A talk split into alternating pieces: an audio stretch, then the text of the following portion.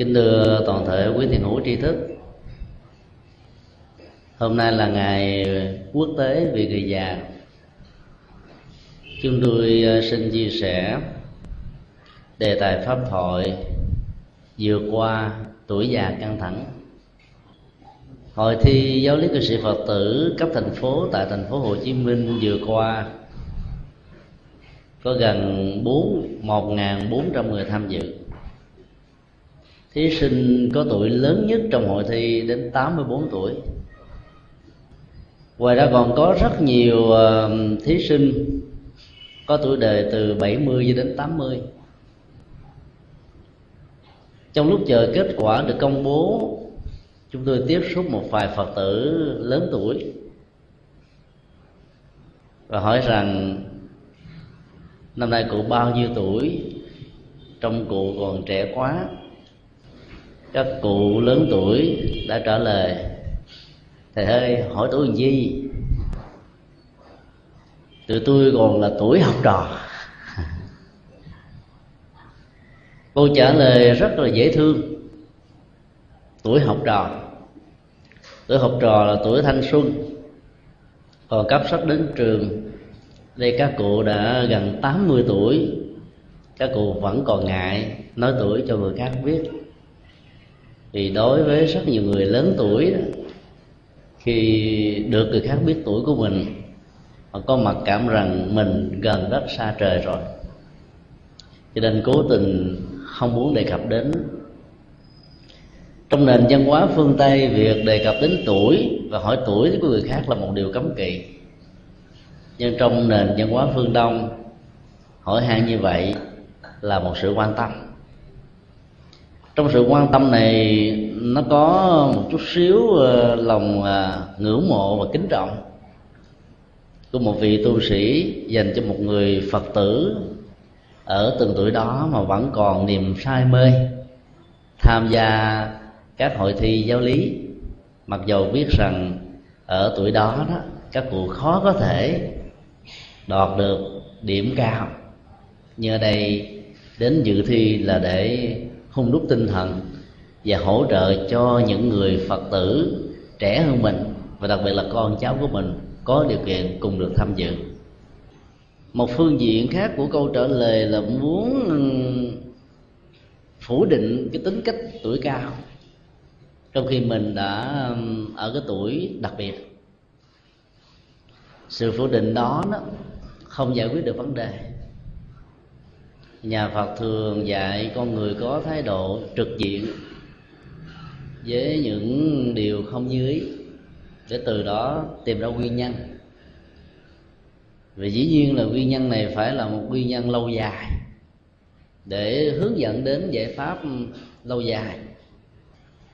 Trong kinh điển nhà phật có đưa ra một ánh dụ, một con lừa đối diện trước một con sư tử dĩ nhiên, nó có thể có ba phản ứng khác nhau. Phản ứng thứ nhất là tháo chạy, bán sống bán chết để tìm lấy cái sống.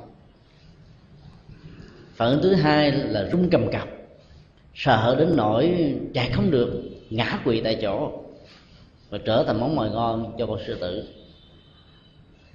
Phản ứng thứ ba đó,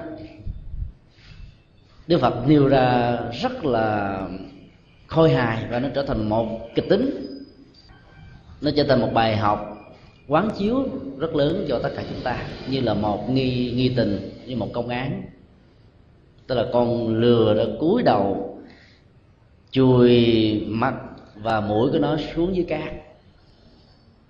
Dĩ nhiên khi làm việc đó, nó sẽ không thể nào nhìn thấy trước mặt nó là một con sư tử nữa.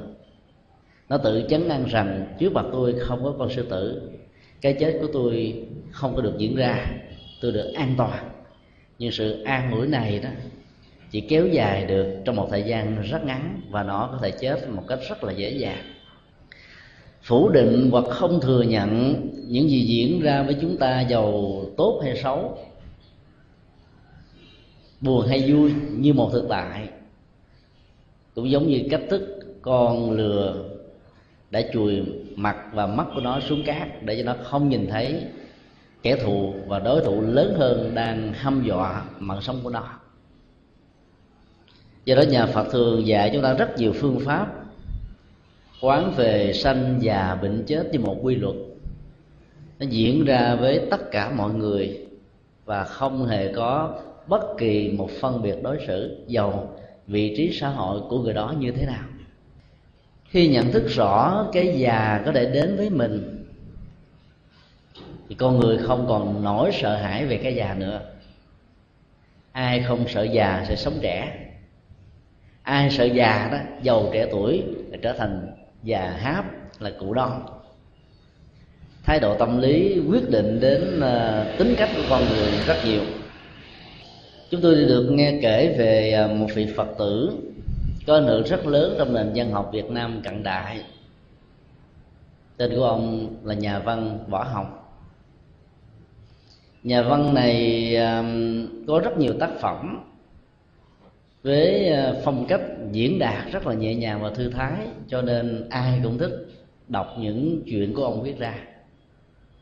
Vì là một nhà văn, đến ngày sinh nhật lần thứ 70 đó, các nhà văn con cháu những thế đi sau, các nhà thơ, các nhà văn hóa, các nghệ sĩ nói chung, đến để chúc tụng cho lần sinh nhật đặc biệt này sau khi mc giới thiệu chương trình xong rồi, thì đến phần phát biểu của nhà văn, người ta rất ngạc nhiên vì nhìn thấy ông không hề nói một lời nào, đứng lặng người ra.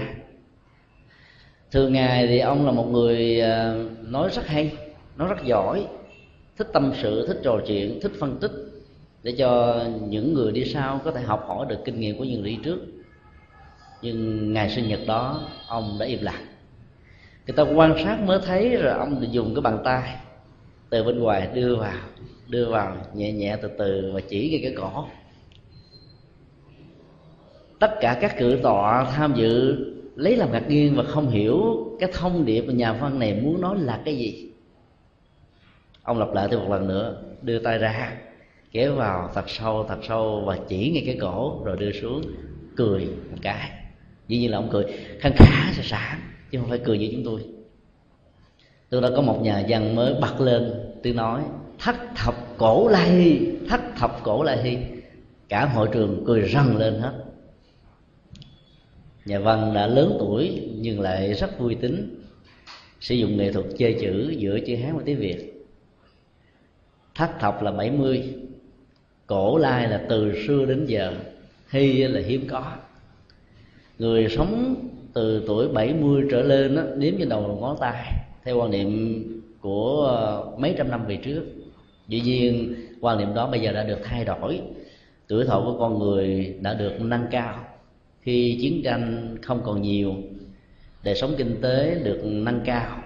Các phương pháp về y khoa đó được truyền bá thuốc thang được phát hiện bệnh viện được xây dựng và tôn giáo được thiết lập để mang lại niềm vui tinh thần cho quần chúng, thì tuổi thọ con người được à, cải thiện rất nhiều. Ông dùng à, cái ngôn ngữ của bàn tay để diễn tả cổ, tức là cái cổ. Ông ấy nói à, theo cái cách để cho mọi người phải hiểu rằng là ở cái tuổi 70 là tuổi tính từ cổ lên. Còn tuổi 60 thì bụng la hi tạo ra niềm vui là một trong những nghệ thuật để kéo dài tuổi thọ và cũng là cách thức để vượt qua sự căng thẳng ở tuổi về già. Dĩ nhiên, những người thành công ở trong mọi lĩnh vực của cuộc sống, tuổi về hưu sẽ không làm cho họ căng thẳng về phương diện kinh tế và đời sống gia đình. Nhưng họ vẫn vấp phải những căng thẳng khác tức là căng thẳng về một tình trạng mà mình phải từ giả cái cơ ngơi sự nghiệp của mình từ giả tất cả những gì đã mang lại cho mình một danh vọng địa vị chức tước. Và phải đối diện với một cái nỗi cô đơn mà đôi lúc đó, chưa chắc gì những người đi sau đã biết nhớ và ghi nhận tấm lòng cũng như những giá trị đóng góp của của bản thân mình nỗi cô đơn buồn chán đó đã làm cho rất nhiều người cảm thấy cái tuổi về già là một cái tuổi rất mỏi mệt và căng thẳng. Căng thẳng thứ nhất chúng tôi muốn đề cập đến đó là căng thẳng về sinh lý. Kinh điển nhà Phật xác quyết rất rõ ở cái tuổi từ 70 trở lên được sánh ví như là một cổ xe cũ kỹ. Chiếc xe mà được chạy 70 năm chắc chắn dạng đồng của nó cũng rơi gần hết à. Xăng dầu nhớt bồ lon, mọi thứ nó cũng hao mòn rất nhiều. Sử dụng những chiếc xe sử dụng lâu năm, tính cách an toàn cho người lái xe và người được chuyên chở trên đó không được đảm bảo. Sở dĩ đức phật đã sánh ví thân phận của con người ở tuổi lớn như là một chiếc xe cũ kỹ. Vì ngài thấy rất rõ là chức năng có mặt của cái thân ở trong cuộc đời này là để tạo ra mạng sống với rất nhiều giá trị thông qua chế độ sinh hoạt, lao động và làm việc của con người có thể mang lại. Khi xác định nó như là một chiếc xe, con người đến tuổi già không nên quá buồn và chán. Khi thấy chiếc xe của mình chạy không bằng những chiếc xe mới mua chiếc xe xịn xe Mercedes hoặc là những xe mới nhập vào tức là những thế hệ đi sau sức khỏe luôn luôn tốt hơn những thế hệ đi trước. Chức năng của những chiếc xe sản xuất về sau chắc chắn phải nhiều và cao hơn của những chiếc xe thuộc về thế hệ trước. Kiến thức của con người thông qua chủ nghĩa kinh nghiệm và con đường giáo dục đó, đã làm cho thế hệ trẻ ngày nay có kiến thức và vượt xa hơn thế hệ cha ông cách đây mấy mươi năm, hoặc là vài thế kỷ hay là mấy mươi thế kỷ trở về trước. Từ chỗ đó mà trẻ em trong thời hiện đại đó, lanh và nhanh trí hơn là trẻ em của những thế hệ về trước. Là bởi vì trong quá trình sanh tử cứ mỗi một lần cái sống và cái chết có mặt đó, kiến thức suốt mấy mươi năm trong thời gian có mặt đó đã được đúc kết thành những dạng thức năng lượng theo đuổi con người. Và do đó, cả một tích tụ của kiến thức làm cho thế hệ càng sanh về sau này đó lại thông minh hơn những thế hệ đi trước nỗi cô đơn khi nhìn thấy rằng là thân thể trở nên quể quải bệnh tật bắt đầu xuất hiện. Tất cả những ý tưởng, những lý tưởng, những nguyện vọng chánh đáng đó đã trở thành lực bất tòng tâm. Rất nhiều người cảm thấy khó chịu vô cùng. Nhà văn phạm thiên thư đã có lần kêu gọi thông qua sự tâm sự cho bản thân mình tất cả những người già hãy nên ứng xử lên non tìm động hoa vàng ngủ sai. Tức là kêu gọi những người lớn tuổi hãy trở về vườn, là nghỉ ngơi, hãy hưu trí, tìm một cái cảnh trí nào đó thích hợp. Công việc nó có thể nhẹ nhàng hơn, chăm sóc và đời sống tinh thần của mình nhiều hơn. Còn ai vẫn còn có thái độ bon chen và không muốn ngừng nghỉ ở cái tuổi mà sức lực không cho phép, người đó phải dấn thân nhiều hơn nữa đó, thì người đó có thể gặp rất nhiều sự căng thẳng. Lực bất tòng tâm là một nỗi đau.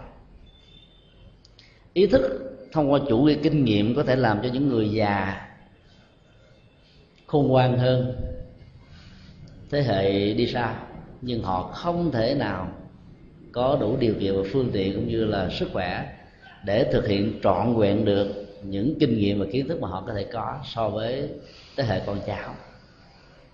Do đó, hãy về hưu, hãy tìm ờ, một cái ờ, đời sống mới mà nơi đó tất cả mọi tranh đấu hơn thua, tất cả mọi nỗi khổ niềm đau cần phải được dẹp xuống để đầu tư vào đời sống tinh thần.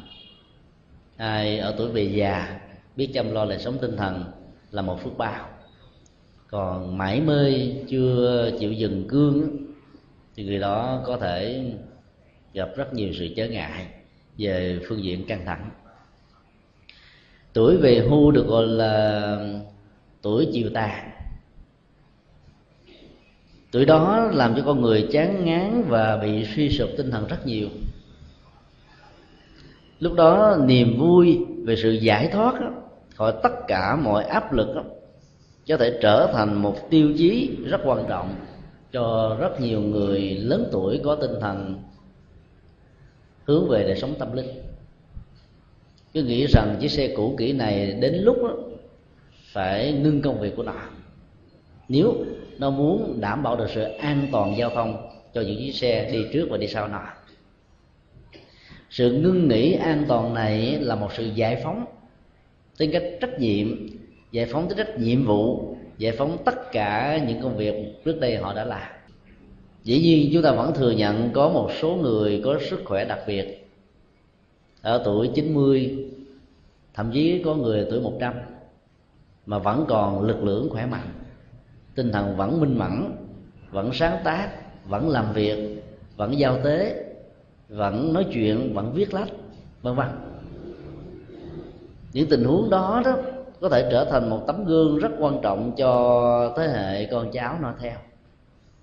Nhưng nếu như chúng ta không có được sức khỏe đặc biệt này, thì hãy tìm một khuynh hướng về hưu, tức là ngưng nghỉ những gì không cần thiết để đầu tư vào đời sống tinh thần, trở thành âm đức cho con cháu và gia đình noi theo. Sự hiện hữu của người lớn tuổi trong một gia tộc đã làm cho gia tộc đó trở nên hãnh diện và tự hào. Thì âm đức trong một gia đình rất quan trọng. Cũng giống như trong một ngôi chùa mà có một vị cao tăng. Thì ảnh hưởng về đời sống đạo đức, cũng như giá trị tâm linh mà vị cao tăng này có thể đóng góp đó có thể làm mẫu mực về hành trang hành trì cho tất cả thế hệ tu sĩ trẻ nói theo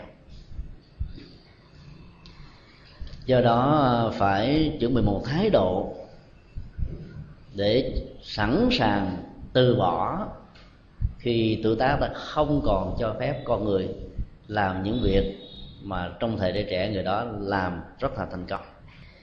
Thế giới phương tây được quan niệm như là là thế giới của tuổi trẻ. Vì ở đây đó, ai có năng lực nhiều, có sáng tạo nhiều, có đóng góp nhiều, người đó có vai trò vị trí xã hội cao người già có được chế độ an sinh xã hội rất lớn, nhưng họ vẫn khó có thể giải phóng được nỗi niềm cô đơn và buồn chán. Vì có nhiều người vẫn còn thích đóng góp, nhưng xã hội đã không còn thừa nhận và muốn cho họ phải nghỉ ngơi. Có dịp thăm viếng các trại dưỡng lão tại Hoa Kỳ năm 2003 và năm 2004 chúng tôi đã nhìn thấy rất nhiều cụ già không chấp nhận cái tính cách tự tác lên cao của mình. Các cụ vẫn tìm một cái gì đó để làm làm cho có ý nghĩa, nhưng trên thực tế những việc làm đó đều là những việc làm không cần thiết. Có cụ cứ xin đi ra ngoài trung tâm, rồi đứng ở ờ, các vệ đường, sau đó mới phát tay, các chiếc xe chạy ngang. Người ta mới ngừng lại, thì các cụ mới hỏi rằng là có công việc gì không? Tôi sẽ giúp cho tức là cái nỗi khao khát muốn làm việc, muốn đóng góp, muốn giúp cho cuộc đời vẫn còn đang rực cháy ở trong dòng cảm xúc và nhận thức. Cho nên làm cho các cụ chưa muốn dừng.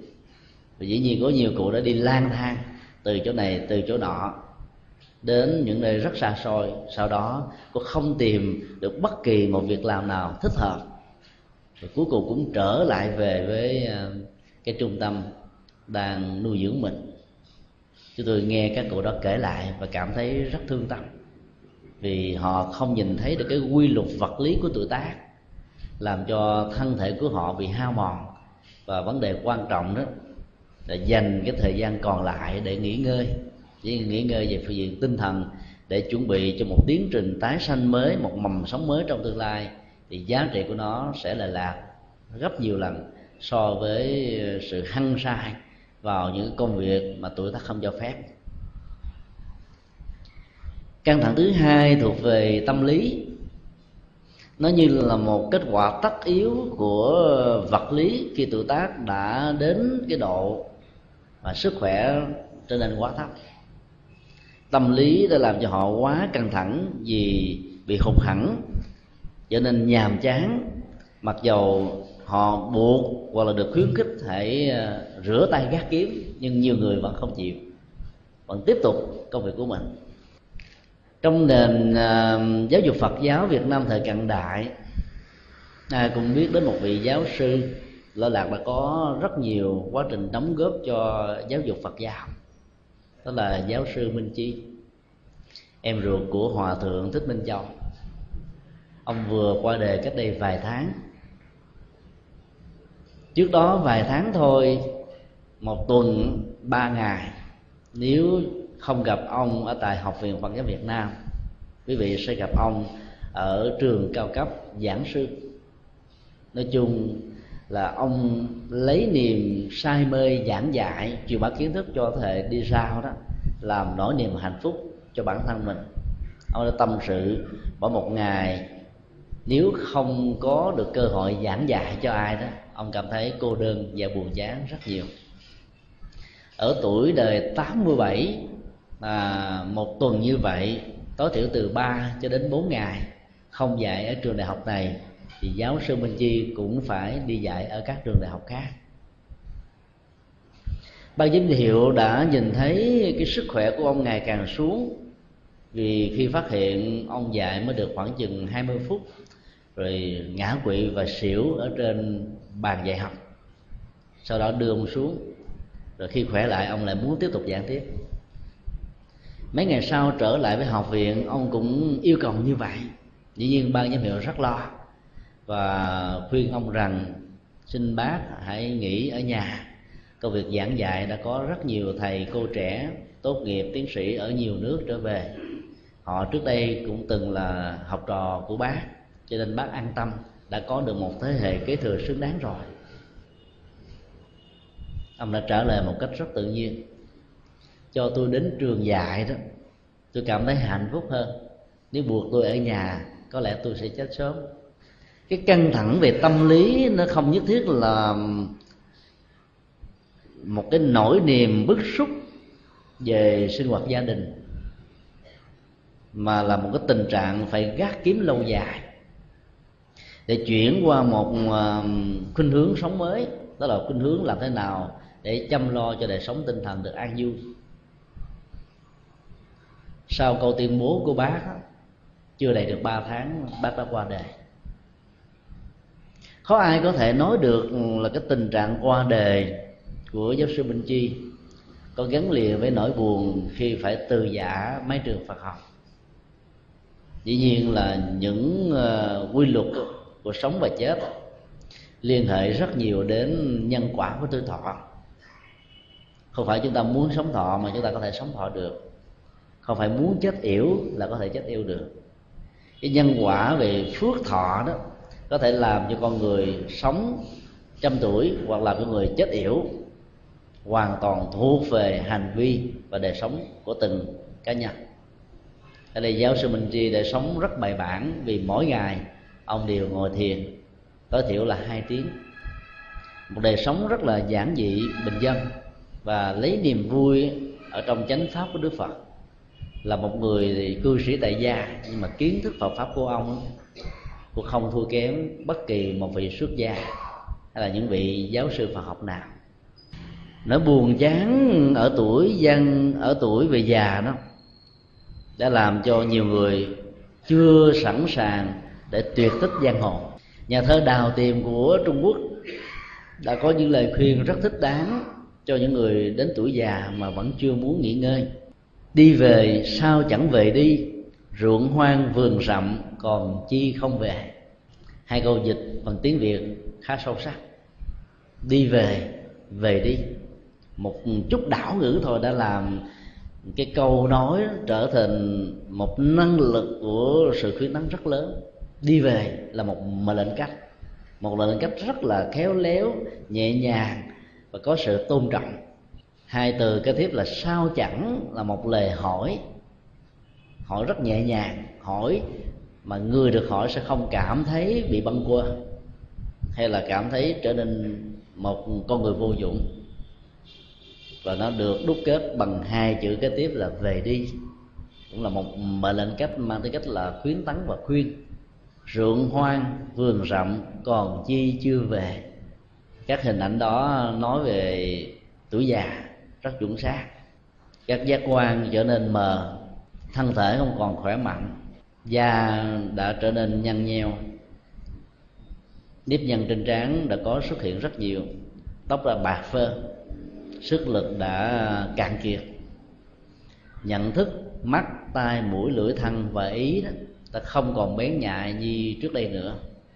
Được sánh ví như là ruộng hoa và vườn rậm còn chi chưa về? Có gì để tiếc nuối mà chưa chịu nghỉ ngơi? Câu nói đó là một lời cảnh tỉnh đối với rất nhiều người có cái bệnh sai mê công việc hay là bệnh trách nhiệm. Nhiều người có tinh thần trách nhiệm cao quá cho nên không bao giờ muốn công việc đó được người khác kế thừa vì nghĩ rằng chỉ có mình mới có thể giải quyết được các công việc quan trọng. Còn những người khác, những người đi sau sẽ vĩnh viễn không bao giờ làm thành công. Tinh thần trách nhiệm này đã tạo ra một cái bệnh của sự vướng mắc, một sự trách trước. Và dĩ nhiên, trong những gia đình, có những con người lớn tuổi có thái độ tâm lý như thế này, thì con cháu sẽ khó có thể thành công. Vì con cháu không có điều kiện để làm những công việc khó khăn mà cha ông của họ đã làm. Đến lúc cha ông đó nằm xuống, thì con cháu mới bắt đầu có được cơ hội để dấn thân vào. Và do đó, nó có một khoảng cách kinh nghiệm giữa thời đi trước và thời đi sau. Khoảng cách này làm cho họ trở nên rất ngỡ ngàng. Và do đó, so với chúng bạn, họ khó có thể sánh bằng, nếu không nói là thu hút rất nhiều nỗi bức xúc về tâm lý đó đã làm cho rất nhiều người tìm kiếm nhiều phương thức giải eh, trí khác nhau. Nhưng tốt nhất đó, là tìm những phương thức giải trí tinh thần. Trong thế giới phương tây giữa cộng đồng người việt những người lớn tuổi đó lại có khuynh hướng đi chùa. Một số thì có khuynh hướng thành lập hội đoàn gặp nhau một tuần một lần, vào ngày chủ nhật là thứ bảy, tâm sự, trò chuyện. Có người thì uống trà, hoặc là những câu lạc bộ, trồng hoa, kiển, chơi cờ tướng, hay là những phương thức giải trí nhẹ nhàng khác.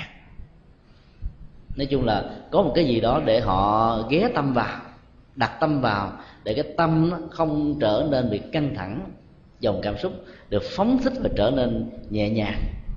Nhưng tốt nhất là tham gia sinh hoạt các hội đoàn tôn giáo thì vẫn tốt, vẫn có giá trị hơn nhiều. Vì tại đây đó, người lớn tuổi sẽ có dịp tiếp xúc được với phật, với pháp, với tăng, rồi nhìn thấy các thế hệ ngang bằng với mình, nhỏ hơn mình, con cháu mình, được quay vần sống ở trong chánh pháp và có một đời sống tinh thần thoải mái, không có nghiện ngập, rượu chè, không hút sách, không vui chơi theo tinh thần thế gian. Và do đó, giá trị của sự đi chùa ở tuổi lớn đó làm cho đời sống của con người trở nên có ý nghĩa và giá trị hơn. Căng thẳng thứ ba đó là căng thẳng bạn đời đối với những ai đã lập gia đình.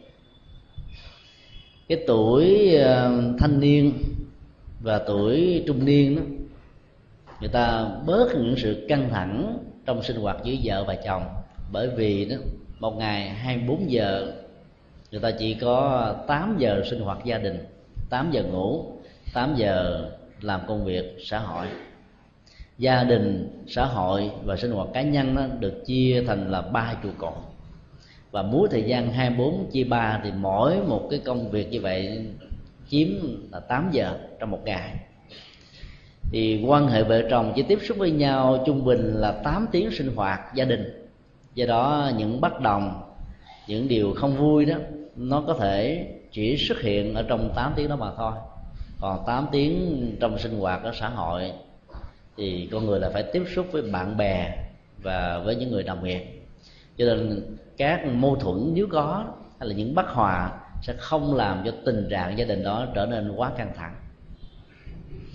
Khi tuổi về hưu bắt đầu có mặt, người ta phải ở nhà 24 trên 24 sự tiếp xúc với nhau trong nhà nếu như người tánh lửa kẻ tánh nước hai bên không ưng thuận và hai bên không hợp tánh với nhau đó thì mỗi lời nói cử chỉ ánh mắt nụ cười sự di chuyển ở trong nhà qua lại đó làm cho họ phải gặp với nhau thường xuyên. Cho nên nỗi khổ niềm đau khi phải đối đầu và sống chung với những người mình không thích đó, sẽ làm cho sự căng thẳng trong mối quan hệ bạn đời đó, trở nên nghiêm mặt hơn. Và thách đố ở trong giai đoạn này hết sức là căng thẳng.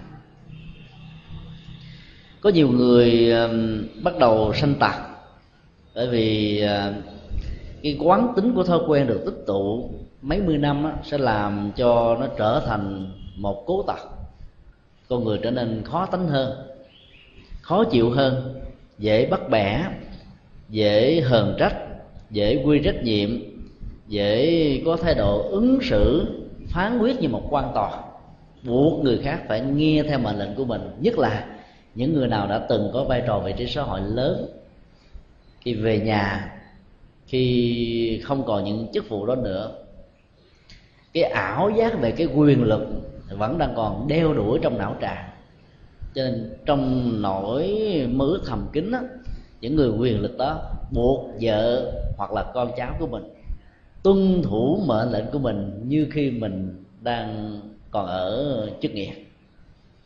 Nếu như con cháu hoặc là người vợ đó không tuân thủ theo, thì nó căng thẳng trong tình huống này sẽ làm cho quan hệ đó trở nên bi đát. Nhiều người ờ, đứng trước sự căng thẳng khi mà hai vợ chồng ứng xử nhau như là một sự chu dập cảm xúc đi đọt cảm xúc, làm cho cả hai bên mỏi mệt thì bên nào cũng tìm cách để phóng thích. Người nam thường có khuynh hướng phóng thích bằng rượu chè, cờ bạc, hay là giao du với ờ, bạn. Có nhiều người ờ, có tật xấu đó thì tìm kiếm bồ nhí để giải trí ở tuổi về già. Còn những người phụ nữ lớn tuổi đó thì bắt đầu có khuynh hướng lăn lá làng sớm tâm sự chuyện này chuyện kia có nhiều người nếu ờ, không có điều kiện về tri thức hay là được học hỏi mà chỉ sống ở trong những cái làng sống lao động đó, thì họ có khuynh hướng là chơi đánh bài tứ sắc hay là chơi những cái loại bài bạc vân vân như để mua vui và để đốt thời gian trở nên quá trống trải với mình mà không biết sử dụng vào cái gì cho nó có ý nghĩa. Phóng thích nỗi cô đơn và căng thẳng trong mối quan hệ bạn đời với nhau đó thông qua việc hưởng thụ hoặc là đào tẩu. Dĩ nhiên không phải là một giải pháp. Nhà phật thường dạy chúng ta hãy nhìn thẳng vào ngay bản chất vấn đề. Mấu chốt sự căng thẳng này có mặt từ đâu? Để giải quyết nó. Khi tuổi về già rồi, có người có thói quen là suy nghĩ về quá khứ. Những gì được và mất thành công và thất bại, hạnh phúc và khổ đau nếu ai có thói quen của sự buông xả đó thì quãng đề về già là một nỗi niềm hạnh phúc rất lớn. Còn ai có thái độ chấp trước và lối ứng xử giang hồ đó thì tuổi già là một nỗi khổ niềm đau. Vì nó là một bộ phim được tái diễn rất nhiều lần một cách có ý thức. Cứ mỗi khi nhớ lại những thất bại mỗi khi suy nghĩ về những gì mà người khác đã hại mình đó, làm cho họ khó có thể nào nguôi ngoai được cảm xúc lắm. Do đó, cái uất hận làm cho họ trở thành một con người không bao giờ là một người bình thường. Người nữ còn có thể có khuynh hướng hồi xuân và người nam cũng vậy. Người nam hồi xuân thì có những tật bia ôm, rượu chè. Người nữ hồi xuân thì trở nên son phấn gem dúa, trang sức quá mức. Người ta không phản ánh được cái ờ, văn hóa trang phục ứng với tuổi tác, khí hậu và cái cách thức ứng xử cần thiết của con người trong những quãng đời khác nhau. Trong một bài ca của nhạc sĩ trịnh công sơn có bốn câu chúng tôi rất tâm đắc. Tôi đi bằng nhịp điệu, một, hai, ba, bốn, năm. Em đi bằng nhịp đợi, nhịp điệu, sáu, bảy, tám, chín, mười. Cũng là một nhịp điệu thôi. Cả vợ và chồng cùng đi nhưng nếu như người chồng đi bằng một, hai, ba, bốn, năm thì người vợ sáu, bảy, tám, chín, mười. Nghĩa là hai nhịp điệu đó nó khó có thể bắt nhập đời với nhau được. Chính vì thế mà sự so le, sự đối lập, sự khác biệt đã làm cho họ cùng đi trên những nhịp điệu như cái cung đàn tâm, cái cung đàn cảm xúc, cái cung đàn nhận thức, cung đàn thưởng thức cái cung đàn của đời sống nó hoàn toàn khác biệt với nhau. Cho nên cùng nỗ lực đi trên một nhịp điệu mà cuối cùng cái nỗ lực đó chỉ mang lại nỗi khổ niềm đau. Nếu chúng ta lý giải bốn cô thơ được phổ nhạc này qua hình ảnh nhịp điệu một, hai, ba, bốn, năm sáu, bảy, tám, chín, mười như là một sự tiếp nối đó, thì ý tưởng đó rất hay người đi trước đi được một quãng, làm được một phận sự, người sau tiếp tục làm những công việc còn lại. Nhưng trên thực tế đây là tôi và em, là tôi và anh. Có nghĩa là khi mà cái tình cảm nó không còn được ngọt ngào nữa thì người ta không còn xưng anh và em chứ còn tôi và đại sự nhân sinh ngôi thứ nhất hoặc là đại từ nhân sinh ngôi thứ hai. Để bày tỏ thái độ không còn cảm thấy thoải mái trong mối quan hệ gần gũi, tiếp xúc và giải quyết các vấn đề về nhịp điệu cuộc sống không còn ăn khớp với nhau nữa. Càng xử lý những nhịp điệu khác biệt với những nỗ lực thiếu phương pháp, càng làm cho các gia đình trở nên căng thẳng, giống như đang bị thiêu đốt ở trên một lò lửa. Do đó, nếu như phải đi cùng một nhịp điệu thì nhịp điệu đó phải là nhịp điệu của sự đồng bộ. Về phương diện nhận thức, về phương diện hiểu biết, về phương diện rộng lượng, về phương diện thay đổi ứng xử trong cuộc đời. Hai bên mà nhảy cùng một nhịp đập đó thì chắc chắn rằng là thành công nó sẽ được chia sẻ, nỗi khổ đau sẽ được gánh vác. Còn hai bên đi cùng hai nhịp điệu khác nhau đó, thì khổ đau người nào lấy người đó chịu do đó thái độ xa lạ để trong mối quan hệ ngày càng gia tăng. Mà gặp nhau mỗi ngày, mỗi giờ như vậy đó, thì nỗi khổ niềm đau ngày càng lớn. Muốn làm được ờ, một nhịp điệu về nhận thức và cảm xúc thì nhà Phật dạy chúng ta là phải sống buông xả. Tất cả những lỗi lầm của nhau đó, nếu có đó, đừng để ý đến. Tục ngữ phương tây đã khuyến tấn con người là những người nam đôi lúc phải giả là mù. Xin lỗi, những người nữ đôi lúc phải giả mù. Và những người nam đôi lúc phải giả điếc. Mù và điếc trong mối quan hệ của đời sống, hôn nhân và gia đình rất cần thiết.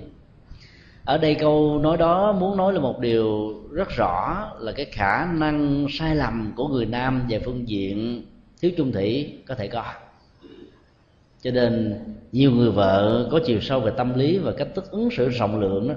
Đến lúc phải biết làm lơ, thấy nhưng mà không đào sâu vấn đề đó. Tìm cách dẫn người chồng của mình trở về đời sống sinh hoạt gia đình. Còn làm không khéo đó, đẩy người đó về cái người thứ ba. Có nghĩa là trong sự rượt đuổi và tìm kiếm giá trị hạnh phúc thông qua giá trị chung thủy đó, nhiều người vợ nóng tánh và thiếu khôn ngoan đã cúng dường ông chồng của mình cho người khác không cần đốt nhang mặt khác, câu tục ngữ vẫn nói lên cái sai lầm và những sai sót của người nữ là ở cái tật nó nhiều, nó cằn nhằn, nó lẩm bẩm. Do đó, những người nam phải giả vờ là bị điếc để khỏi phải nghe. Nếu chúng ta lấy tinh thần của đạo lý nhà phật, phối hợp với câu tục ngữ vừa nêu đó thì trong cái giả điếc đó, chúng ta phải có niềm vui. Vì chúng ta phải lấy động cơ ứng xử, động cơ của hành động làm tiêu chuẩn để nhận định và đánh giá. Nếu các cách thức ứng xử cằn nhằn của người vợ đó phát xuất từ tình thương yêu và một sự ghen tuông trên nền tảng của sự yêu đương, thì cái đó là một nỗi niềm hạnh phúc với những người chồng thì mình làm lơ nhưng mình mình cảm thấy hạnh phúc, chứ đừng làm lơ theo kiểu mà đè nén, bởi vì sự đè nén có sức chịu đựng nhất định đến lúc nào đó nó sẽ bung. Và khi nó bung ra rồi đó, thì hậu quả khó lường được lắm. Còn những người nữ giả mù không nhìn thấy những sai lầm nho nhỏ của người chồng đó, là để có dịp suy nghĩ lại cái cách thức ứng xử của mình đối với chồng. Dĩ nhiên khi người chồng chán cái gì đó mới có khuynh hướng tìm kiếm một cái khác để lắp vào. Ai cũng vậy.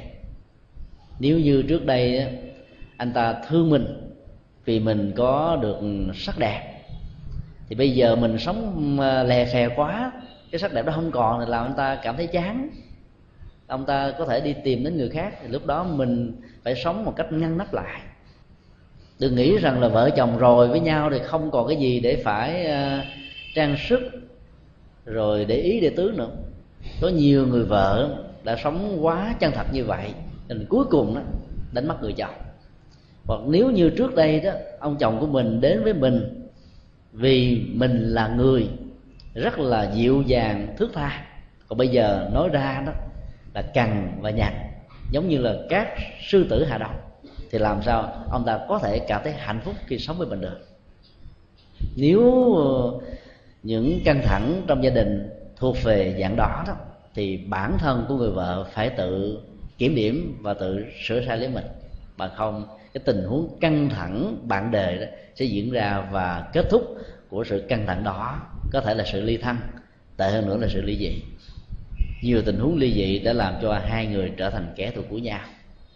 Kết thúc sự ly vị, ly dị bằng cách trở thành kẻ thù là một nỗi niềm đau đớn vô cùng nó tạo ra nỗi hàm quan, tạo ra rất nhiều cái gút nỗi hàm quan và gút quan trái không được tháo gỡ ở hiện đời này.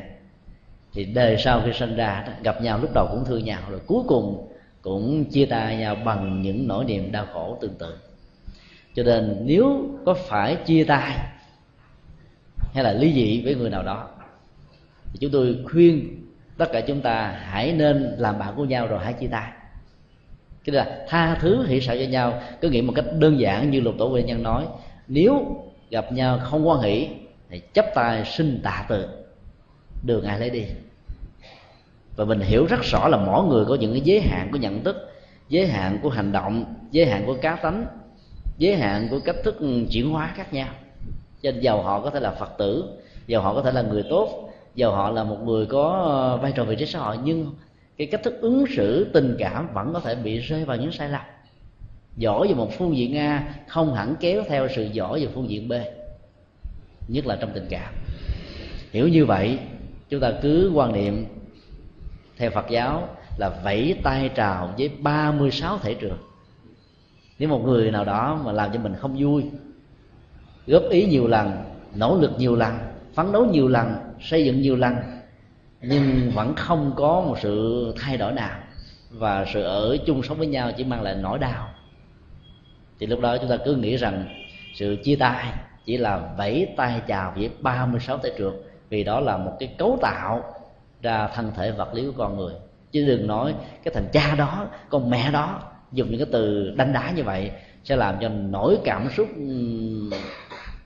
của giận dữ, dân trào và làm cho sự chia tay đó kéo theo những nỗi à, thù hằn và dĩ nhiên nó sẽ còn có những cái phản ứng ở trong đề tương lai nữa.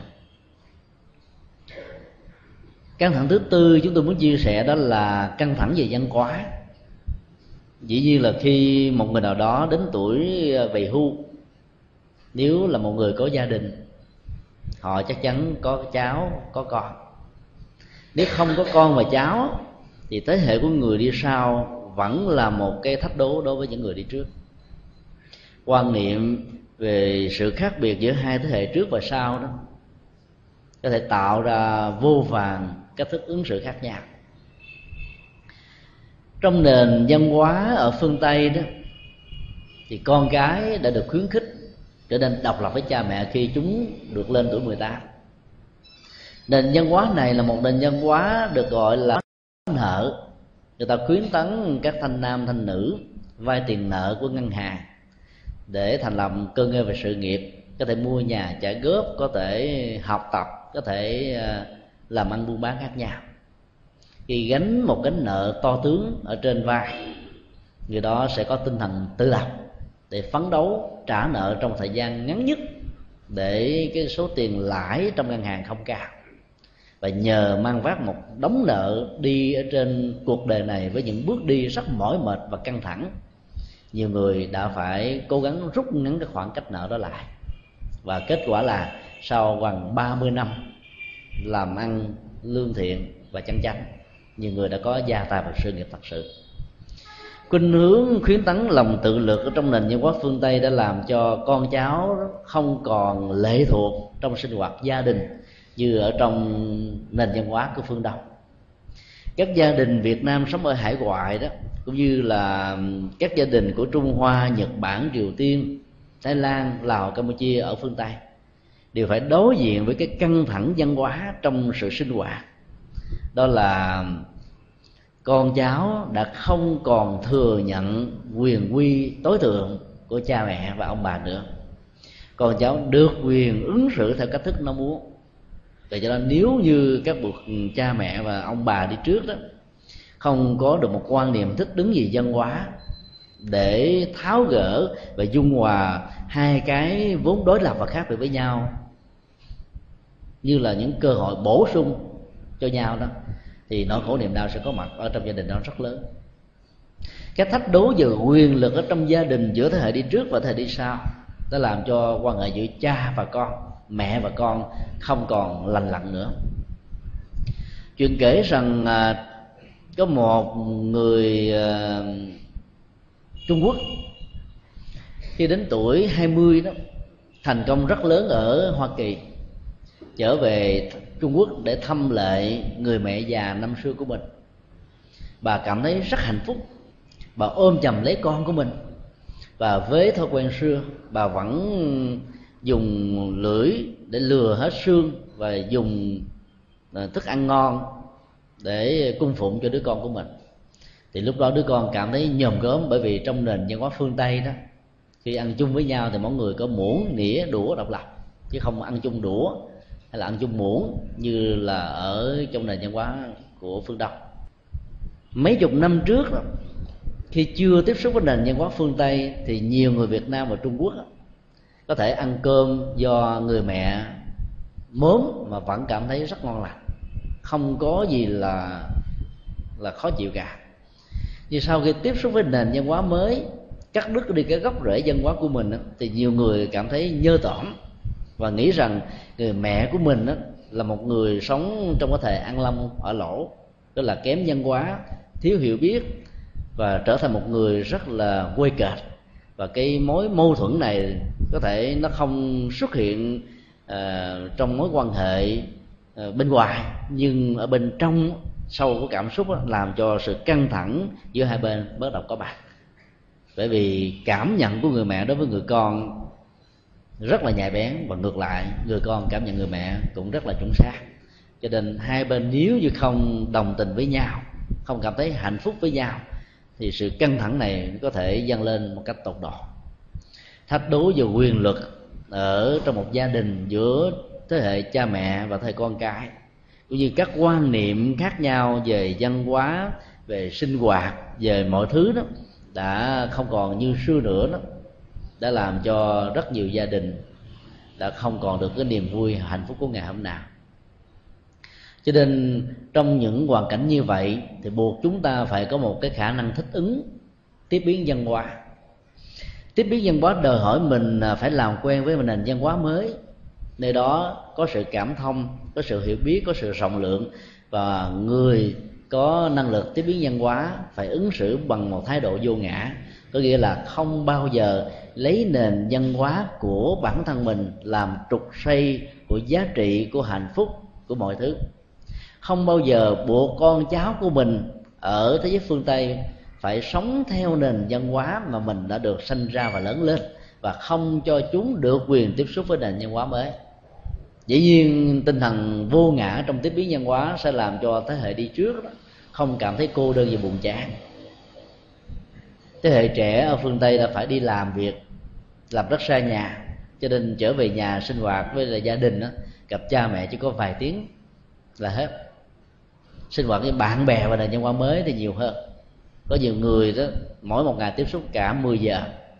Do đó bản chất nền văn hóa mới này sẽ được um, hấp thu vào trong cảm xúc trong hành động trong lối ứng xử của thế hệ trẻ rất nhanh. Do đó nếu không có thái độ hiểu biết và ứng xử vô ngã đó thì cả hai bên đều có thể trở thành là những trở ngại cho nhau. Thế hệ đi trước tạo ra những trở ngại vì buộc thế hệ đi sau phải chấp nhận theo nền văn hóa gốc của mình mà không được tiếp biến cái nền văn hóa mới. Thế hệ đi sau, nếu như chị lấy gốc rễ của nền văn hóa mới mà không bận tâm đến nền văn hóa của ông bà tổ tiên của mình và có những thái độ ứng xử chặt đứt gốc rễ văn hóa của bản thân, chắc chắn sẽ làm cho cha mẹ và người thân của mình khổ đau nhiều lắm. Cho nên phải dung hòa văn hóa bản địa và dung hòa với văn hóa gốc để trong bất cứ một tình huống nào người ứng xử đó vẫn có thể có nhiều cơ hội tiếp xúc giá trị của nhiều nền văn hóa khác nhau. Trung Hoa và Việt Nam tại Hoa Kỳ bây giờ cũng gặp ừ, một tình trạng giống nhau là con cái trong gia đình đã không còn biết tiếng của mẹ đẻ nhiều như là biết tiếng Anh. Ở những nước như là Hoa Kỳ, Anh và Úc chúng có thể nói tiếng Anh giỏi gấp 10 lần so với nói ngôn ngữ của cha mẹ chúng. Và do đó cái khoảng cách giữa cha mẹ và con cái ngày càng được nới rộng. Có nhiều gia đình khi vượt biên với ước muốn là thiết lập một mảnh đất hứa mới với những nỗi niềm hạnh phúc mới. Nhưng khi sống tại những nền văn hóa phương tây, họ đã phải than vắng thở dài vì họ không còn đủ năng lực để tiếp xúc với nền văn hóa hoàn toàn khác với truyền thống của họ chúng tôi thường à, nói ví von, những người không hòa nhập được với nền văn hóa của phương tây mà sống tại đó đó, có thể rơi vào tình huống hoặc là bị mù, hoặc là bị điếc, hoặc là bị tàn phế hai chân. Gọi là mù á, là bởi vì mình vẫn nhìn, vẫn thấy tất cả những diễn biến của nền văn hóa mới nhưng là mình không cố tình chấp nhận nó như là một thực tại.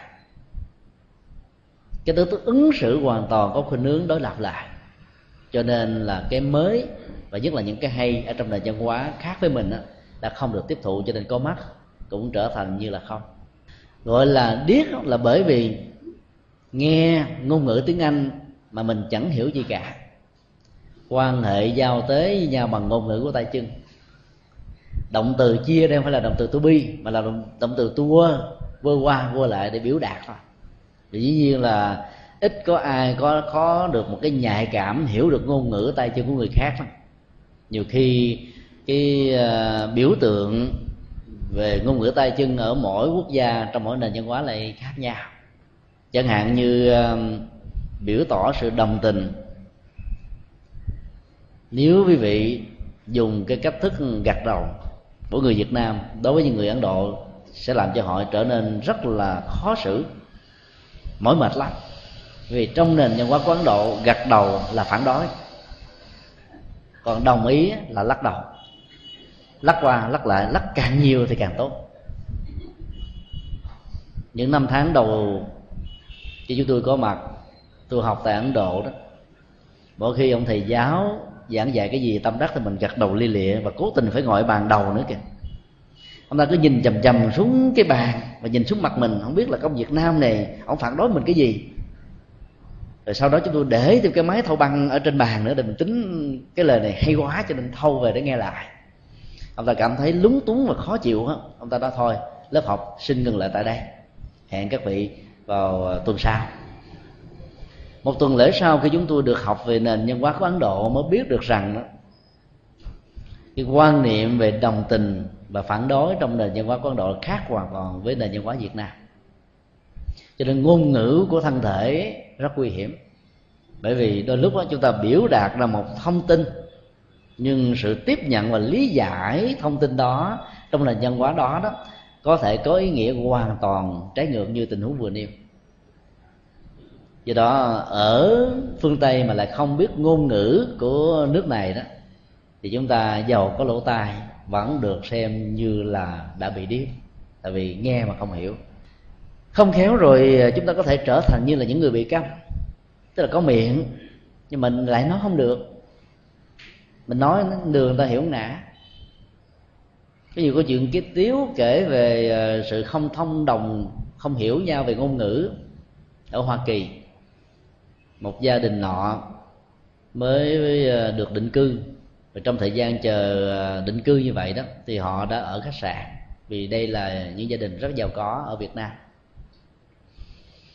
Vào khách sạn thì họ ở cái phòng 3 số 2 và họ gọi xuống ở ờ, bên dưới đó cái phòng tiếp khách đó, để họ yêu cầu là người ta mang trà lên dĩ nhiên là họ nói tiếng việt. Thì cái người chủ quán làm sao biết được? Sau đó đó những người à, ở tại hoa kỳ trước mới à, chỉ cho họ một câu nói bằng tiếng anh. Họ lập theo câu, câu nói bằng tiếng anh rất đơn giản. Tu ti tu tu tu. Cái người à, giúp việc đó, bên dưới lại là một cái người uh, tây cơ tức là tiếng anh cũng không rành lắm họ nghe nó tu ti, tu tu tu. Không biết nói cái gì.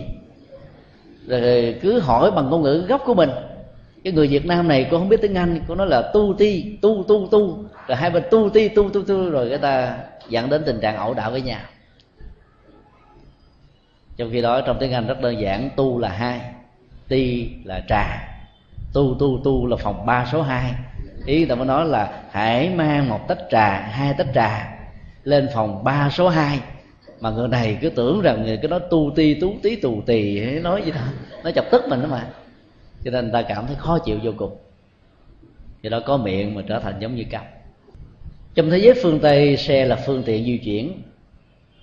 Người nữ giàu lớn tuổi cũng phải biết chạy xe. Con cháu giàu hiếu thảo, vẫn không có thể đủ thời giờ để đưa cha mẹ lớn tuổi đến những nơi họ muốn đến. Cho nên phương tiện duy nhất để tạo ra niềm vui và những giá trị trong cuộc đời là phải biết lái xe.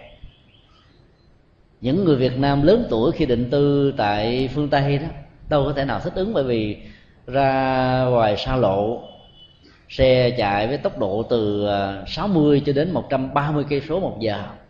Rồi nhìn cái tốc độ xe chạy là thấy muốn choáng váng và chóng mặt rồi. Cho nhiều người tình nguyện từ lúc mà có mặt ở Hoa Kỳ cho đến khi nào nhắm mắt lìa đời thà không chạy xe. Còn hơn là phải tiếp xúc với trạng thái chóng mặt của tốc độ xe là quá nhanh thống kê xã hội học về tai nạn ở Hoa Kỳ và các nước phương Tây cho biết đó, mỗi một năm như vậy đó, tai nạn đã cướp đi mạng sống của con người bằng cả một năm chiến tranh giữa hai quốc gia. Khi mà người ta đã phát triển về các phương tiện, về y khoa về các phương tiện khoa học đời sống con người một mặt đó, được nâng cao và do đó tuổi thọ được kéo dài. Nhưng mặt khác đó con người nếu không chết bằng cách này thì cũng chết bằng cách khác đó. Bởi vì nghiệp gieo trồng xấu nếu không được chuyển hóa không được ăn năn hối lỗi đó thì nó sẽ trổ bằng cách thức này hay cách thức nọ. Cho nên chúng ta thấy là trong hiện đại này có rất nhiều loại cộng nghiệp và do đó nó có rất nhiều loại cộng quả khác nhau. Chết tập thể trên tai nạn chết tập thể trên máy bay chết tập thể do xe lao xuống vực sâu chết tập thể do tàu chìm chết tập thể do sóng thần chết tập thể do động đất chết tập thể do bão lụt. Trước đây cái tình trạng tập thể về quả và nhân từ đó là ít hơn. Phương tiện, khoa học càng tiên tiến chừng nào đó, thì nghiệp tập thể được gieo trồng nhiều chừng đó. Ví dụ khi ờ, có một chương trình nào được phát sóng trực tiếp ở trên đài truyền hình hàng triệu triệu người cùng coi. Như vậy là hàng triệu triệu người đó đang gieo cùng một cái nghiệp tập thể với nhau. Đồng tình hay là phản đối, thích hay là không thích, phê bình hay là khen tặng, đều là những nghiệp tập thể mà người ta đã làm cùng một lúc. Chính vì thế mà bóng đá đó đã được quan niệm như là tôn giáo quốc tế, tôn giáo của các tôn giáo. Vì phần lớn chức sắc của các tôn giáo, ngoài trừ đạo phật cũng say mê coi đá banh giống như là bao nhiêu người thường dân khác. Cho nên đến mua bóng đá đó, ở đâu chúng ta cũng nghe những tiếng cười, những tràng vỗ tay, những nỗi vui và những nỗi buồn, những sự tự tử, những sự đập phá, những sự tan tóc. Bởi vì thua và thắng đã tạo ra nỗi niềm hạnh phúc và khổ đau. Tất cả những cái đó đều được gọi là cộng nghiệp. Khi ai sút vào khung thành bên kia một quả bóng tung lưới thì hàng triệu triệu tiếng vỗ tay, tiếng quan hô được cắt lên. Đó là một cộng nghiệp. Cộng nghiệp của sự tán đồng, cộng nghiệp của khen thưởng, cộng nghiệp của nỗi vui mừng. Khi có một nỗi buồn nào đó xuất hiện đó, nhất là trong cá độ, bên phía ờ, mình bắt bị thua, thì nỗi buồn đó có mặt ở trên ánh mắt, ở trên cơ thể, ở trên cảm xúc, ở trên hành động, có thể dẫn đến nguyên sinh tự tử, đánh nhau, giết nhau, chém nhau là điều mà chúng ta thấy hàng ngày hàng giờ trên báo chí. Đó là một cái cộng nghiệp về cái sống là phương tiện uh, truyền thanh truyền hình internet càng rộng rãi thì cộng nghiệp đó càng gieo trồng dễ dàng hơn. Do đó biết cách ở trong thời hiện đại thì có vô lượng phước báo. Không biết cách đó, thì gieo trồng vô số những nghiệp xấu khác nhau. Do đó nó ảnh hưởng đến bản chất văn hóa của các cộng đồng các dân tộc. Trước đây ờ, thế giới như là một cái gì khép kín còn bây giờ đó, chỉ cần ở việt nam, mở các đài à, truyền hình lên là có thể biết được văn hóa phong tục tập quán ở đây kia khác nhau. Và do đó đỡ bớt tình trạng ngỡ ngàng hoặc là truyền những thông điệp hoàn toàn khác với lại bản chất của người ở xứ khác mong đợi. Hoặc là tiếp nhận lý giải một cách sai lầm với cái à, nguyên quỹ ý tưởng mà người kia muốn cung ứng hoặc là cung cấp. Do đó sự phát triển của công nghệ thông tin hiện đại đã làm cho thế giới này như là một ngôi nhà. Và do đó con người có thể học hỏi được nền nhân hóa của nhau. Nhờ đó nó có thể giải quyết được những bế tắc về sự căng thẳng văn hóa. Do đó ai có nguyện vọng và nhu cầu đi định cư thì trước nhất là nên tìm hiểu nền văn hóa ở nơi mình muốn đến. Để mình dễ dàng nuôi dạy con cháu trong gia đình, làm cho chúng vẫn duy trì được nền văn hóa gốc của việt nam mà vẫn có thể hấp thu được những nền văn hóa mới. Cắt đứt gốc rễ văn hóa của mình là cắt đứt đi cái nỗi niềm hạnh phúc của bản thân. Trong lúc mình nỗ lực muốn hàn gắn mình với một nền văn hóa mới thì chưa chắc gì được người bản địa của nền văn hóa đó thừa nhận mình như là một thực tại. Michael Jackson sau một cái chứng bệnh bạch lãng đã giải phẫu trở thành một người da trắng dĩ nhiên là người da trắng vẫn còn có thành tiếng, ông có gốc rễ của người da đen. Cho nên, nhiều vụ thư kiện đã được diễn ra. Tố cáo ông đã lợi dụng tình dục trẻ em như là một người bd vân vân. Cho đến năm ngoái đó, thì tất cả những vụ thư kiện đó đã được sáng tỏ và ông đã được trắng án vì tất cả những điều kia chỉ được sắp xếp như là một sự ờ, hạ bệ uy tín vì ông ta có gốc rễ da đen trong nền văn hóa hiệp Trung quốc của hoa kỳ. Chạy theo một gốc rễ văn hóa mới đó, nếu không phải những lý do bất đắc dĩ như trong trường hợp của Michael Jackson, thì đừng bao giờ chặt đứt gốc rễ văn hóa của mình, bởi vì sự chặt đứt gốc rễ đó sẽ làm cho nỗi niềm hạnh phúc để mất đi hết một phần nữa. Tìm kiếm nửa còn lại của hạnh phúc chưa chắc đã có do đó phải sống một cách có tiếp biến, có hài hòa. Thì trong nền văn hóa nào mình cũng được an vui và hạnh phúc, dù ở đâu, mình cũng có thể có những đóng góp và có thể dung thông được tất cả những sự khác nhau, quan niệm sự khác nhau là đa dạng. Cái gì đa dạng là phong phú phong phú cho nên có thể mang lại hạnh phúc. Một trong những phương thức quan trọng mà đức phật đã dạy cho những người đã đến tuổi về già, sống nơi nào được hạnh phúc đó là là sống một cách an trú trong hiện tại ở đây chúng tôi muốn dùng à, khái niệm của từ tiếng anh thì nó là một nghệ thuật chơi chữ rất hay depression presence. Nếu à, đọc nó như là một danh từ, presence, thì nó là một sự hiện hữu, một sự có mặt. Và nghĩa thứ hai, nó có nghĩa là thi hiện tại, tức là đang có mặt ở trong hiện tại này. Còn nếu đọc theo nghĩa à, động từ đó, present thì nó là một phần quà, hay là sự tặng biếu cho một người nào đó, một phần quà. Chỉ có đổi từ danh từ trở thành động từ. Ý nghĩa của hiện tại đã trở thành như là một phần quà. Và nếu chúng ta áp dụng triết lý đó ở trong à, tinh thần Phật dạy đó, thì sống với hiện tại là một phần quà của hạnh phúc. Hiện tại lạc trú. Trú là sống sống một cách có hạnh phúc ở trong hiện tại. Hay nói cách khác là hiện hữu trong hiện tại một cách trọn vẹn, thì cái đó sẽ được hạnh phúc lâu dài. Làm thế nào, có mặt ở trong hiện tại mà được gọi là hạnh phúc lâu dài? Chứ giúp người đó cần phải chặt đứt đi cái gốc rễ liên tưởng đến quá khứ với nỗi niềm hạnh phúc hoặc là khổ đau.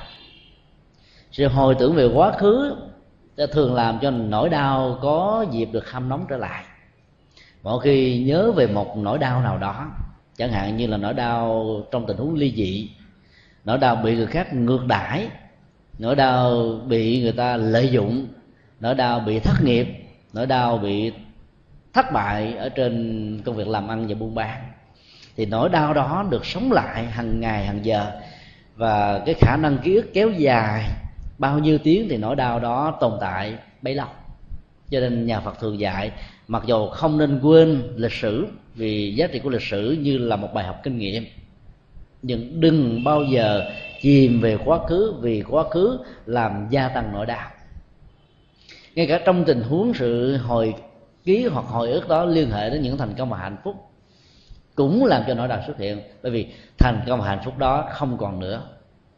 Hồi ức về một thời vàng son, hồi ức về một vẻ đẹp hồi ức về sự thành công, hồi ức về một thời trai trẻ, hồi ức về một cái khả năng đặc biệt mà bây giờ không còn nữa sẽ làm cho người đó sống trong tiếc nuối và hy vọng. Tiếc nuối là một năng lực tâm lý, chức năng chính yếu của nó là thiêu đốt tất cả mọi năng lực tâm lý tiêu tích cực đang có mặt ở trong hiện tại. Lúc nào mà tiếc nuối vẫn còn đeo đuổi trong dòng cảm xúc của con người thì đến lúc đó con người sẽ không bao giờ đủ sáng suốt để nắm lấy cái cơ hội hạnh phúc diễn ra như là một phần thưởng xứng đáng cho đời sống của những người có để có đạo đức. Cho nên sống có đạo đức vẫn chưa đủ để mang lại hạnh phúc. Đức phật nói là phải sống đặt giá trị của đời sống đó ở trong mấu chốt của hiện tại. Chặt đứt đi nỗi đau của quá khứ, chặt đứt đi mơ tưởng trong tương lai thì con người mới hạnh phúc thật sự nhiều người có ờ, tham vọng lớn quá. Cứ mơ tưởng nhiều đàn gà khác nhau. Trong khi đó những trứng gà có trống á, thì chưa có quả nào. Có rồi thì không biết cách ấp. Thì mơ tưởng đàn gà để làm gì? Cho nên nhà phật dạy là hãy nỗ lực tinh tấn ở đời hiện tại này. Làm có phương pháp làm có tấm lòng làm có lương tâm làm có đạo đức. Chắc chắn rằng kết quả sẽ được diễn ra như là một cái gì đó rất tất yếu và tự nhiên còn mơ tưởng mà không đầu tư, chỉ làm cho con người rơi vào trạng thái hy vọng nhiều rồi thất vọng nhiều. Trèo cao thì té đau cho nên hãy sống một cách rất là thiết thực, sống một cách rất là căn bản, sống một cách rất tự tin, sống một cách trên nền tảng của nhân quả thì con người chắc chắn sẽ nắm được vận mệnh tương lai của mình. Vận mệnh đó chắc chắn là vận mệnh của hạnh phúc. Hôm nay nhân ngày à, quốc tế về người già. Chúng tôi à, phân tích về à, bốn góc độ tạo ra sự căng thẳng của những người già và một đề nghị rất nhỏ hãy biến mấu chốt hiện tại như là một phần quà của hạnh phúc. Để từ đó chúng ta bỏ đi hết tất cả những nỗi buồn và niềm đau. Muốn như vậy đó, thì con người phải có một bản lĩnh của sự hỷ xả. Kính mời tất cả cùng hồi hướng